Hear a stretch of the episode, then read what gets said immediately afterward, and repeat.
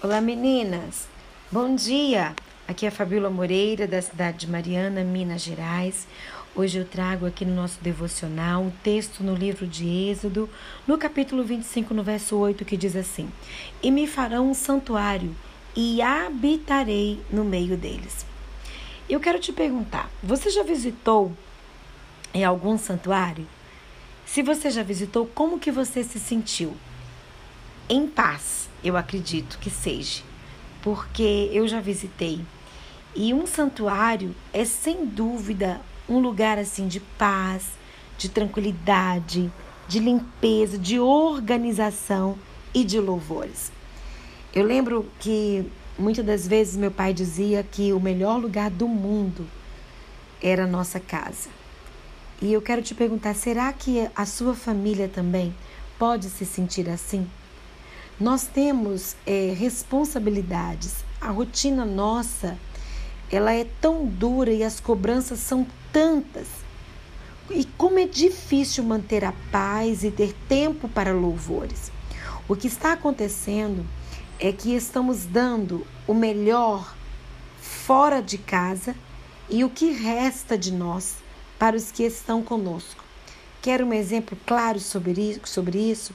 Você passa o dia inteiro engolindo sapos é, em várias situações no seu trabalho, mas quando chega em casa, você explode ao menor deslize dos seus filhos.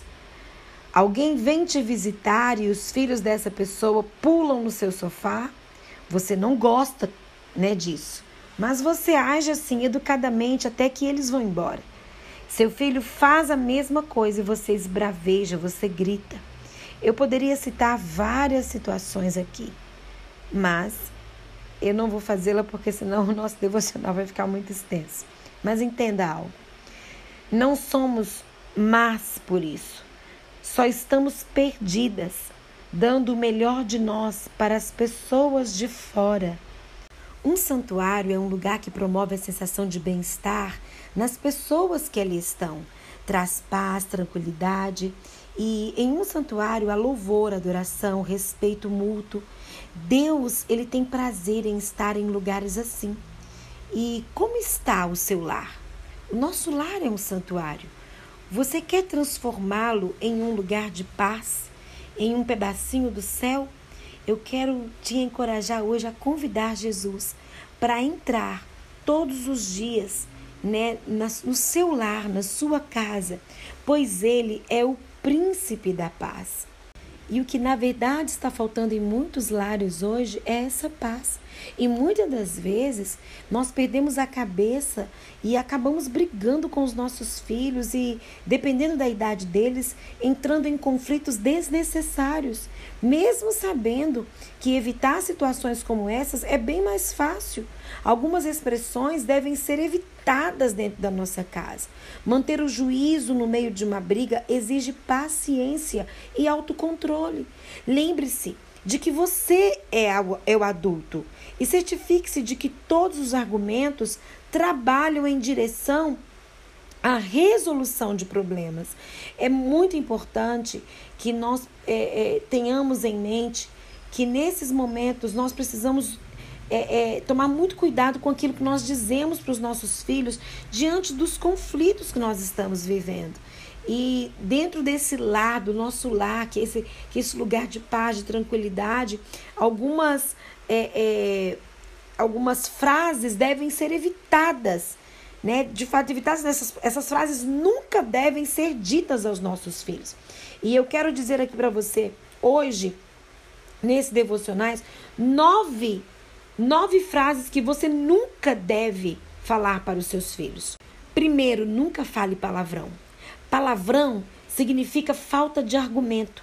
Respire fundo e lembre-se de que você é o adulto e tudo o que você faz é ensinar o seu filho como se comportar quando ele atingir a idade adulta.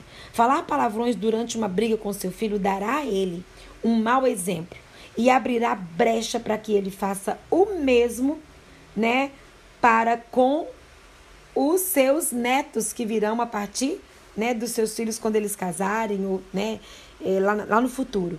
Segunda coisa, Você nunca deve dizer assim: ah, você é burro, você é chato, você é isso, você é aquele outro. Nunca classifique o seu filho, a sua filha, principalmente com defeitos e palavras pejorativas. Rótulos e insultos só causam sentimentos de mágoa e raiva. Essas palavras podem marcar o seu filho e afetar significativamente seus relacionamentos e a autoestima para os próximos anos da sua vida. Outra coisa, que você nunca deve falar outra frase. Eu nunca quis você. Ou talvez dizer assim, eu nunca desejei ter você. Olha, muitas das vezes, é, eu que trabalho com crianças, sou gestora de uma escola, é, na minha área como psicopedagoga, nós ouvimos das crianças o clássico, né, dizendo assim: eu, gosta, eu gostaria de nunca ter nascido. Mas nunca jogue sobre o seu filho essa bomba questionando a validade do direito da criança de existir.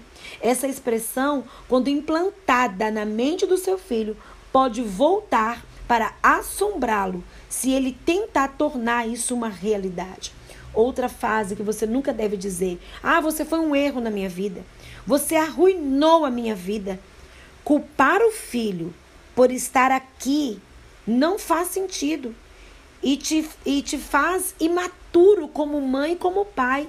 Nascer nunca foi a escolha dele, e sim a sua escolha. E mesmo no calor do momento, fazer uma afirmação tão grave diz mais sobre você do que sobre o seu próprio filho.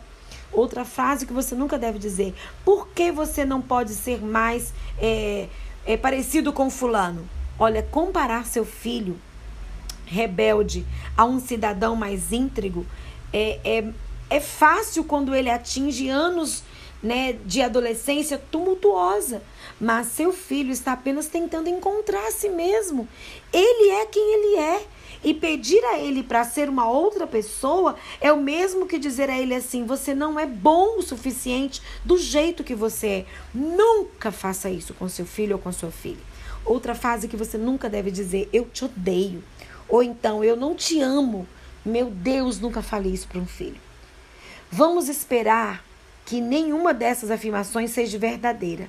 Inútil ela apenas inútil ela apenas criar uma maior divisão entre você e o seu filho que é amado. Isso não precisa ser dito. E talvez seja a hora de, de você buscar um aconselhamento se você está dizendo isso para os seus filhos. Eu te odeio. Esses dias eu ouvi uma mãe dizendo isso para uma filha, eu fiquei chocada. Eu fiquei assim, é, sem chão ao ouvir aquilo. Que vontade de fazer uma intervenção. Mas eu ouvi, estava perto de mim, eu não podia fazer aquela intervenção. Mas a minha vontade foi. E naquele primeiro momento, quando ela disse, e aí, da segunda vez, ela, ela, ela, ela criou um, um, um, um jargão para a filha que eu não me segurei. Eu simplesmente disse: mãe, não fale assim para sua filha. Eu vi que ela não gostou da minha intervenção, mas eu não, eu não me contive diante daquilo. Olha, diante de momentos de raiva, de ira, por favor, não use essas palavras. E outra coisa que você nunca deve dizer para o seu filho: cale a boca. É, eu não me importo com isso. Ouvir é muito mais difícil e muito mais importante do que falar. O que causou a discussão em primeiro lugar é uma provável falha de comunicação, reforçando assim que você não está disposto a ouvir o seu filho. Isso só aumenta o insulto e a injúria. Não fale dessa forma. Outra frase que você não pode nunca utilizar: estou saindo ou eu não vou voltar. Seu filho precisa de você. Não importa o quanto ele alega que não. Nunca dê ao seu filho uma razão para se sentir abandonado. Se você precisa sair para tomar um ar, faça isso. Em seguida, volte. Mas você não precisa dizer diante de um momento de, de discussão: Ah, eu estou indo embora. Eu não vou voltar mais para essa casa. Você vai gerar um sentimento de abandono. E outra frase você nunca vai dizer para o seu filho: Saia daqui. Seu filho precisa é de um refúgio seguro para chamar de lar e um lar confortável é, para que ele possa descansar a cabeça. O seu lar, lembre-se, é um santuário, lugar de paz. Mandá-lo para longe não é apenas contra a lei, mas provoca danos catastróficos para o seu relacionamento. E o seu filho pode não estar tão disposto a voltar depois que você se acalmar e quiser que ele volte.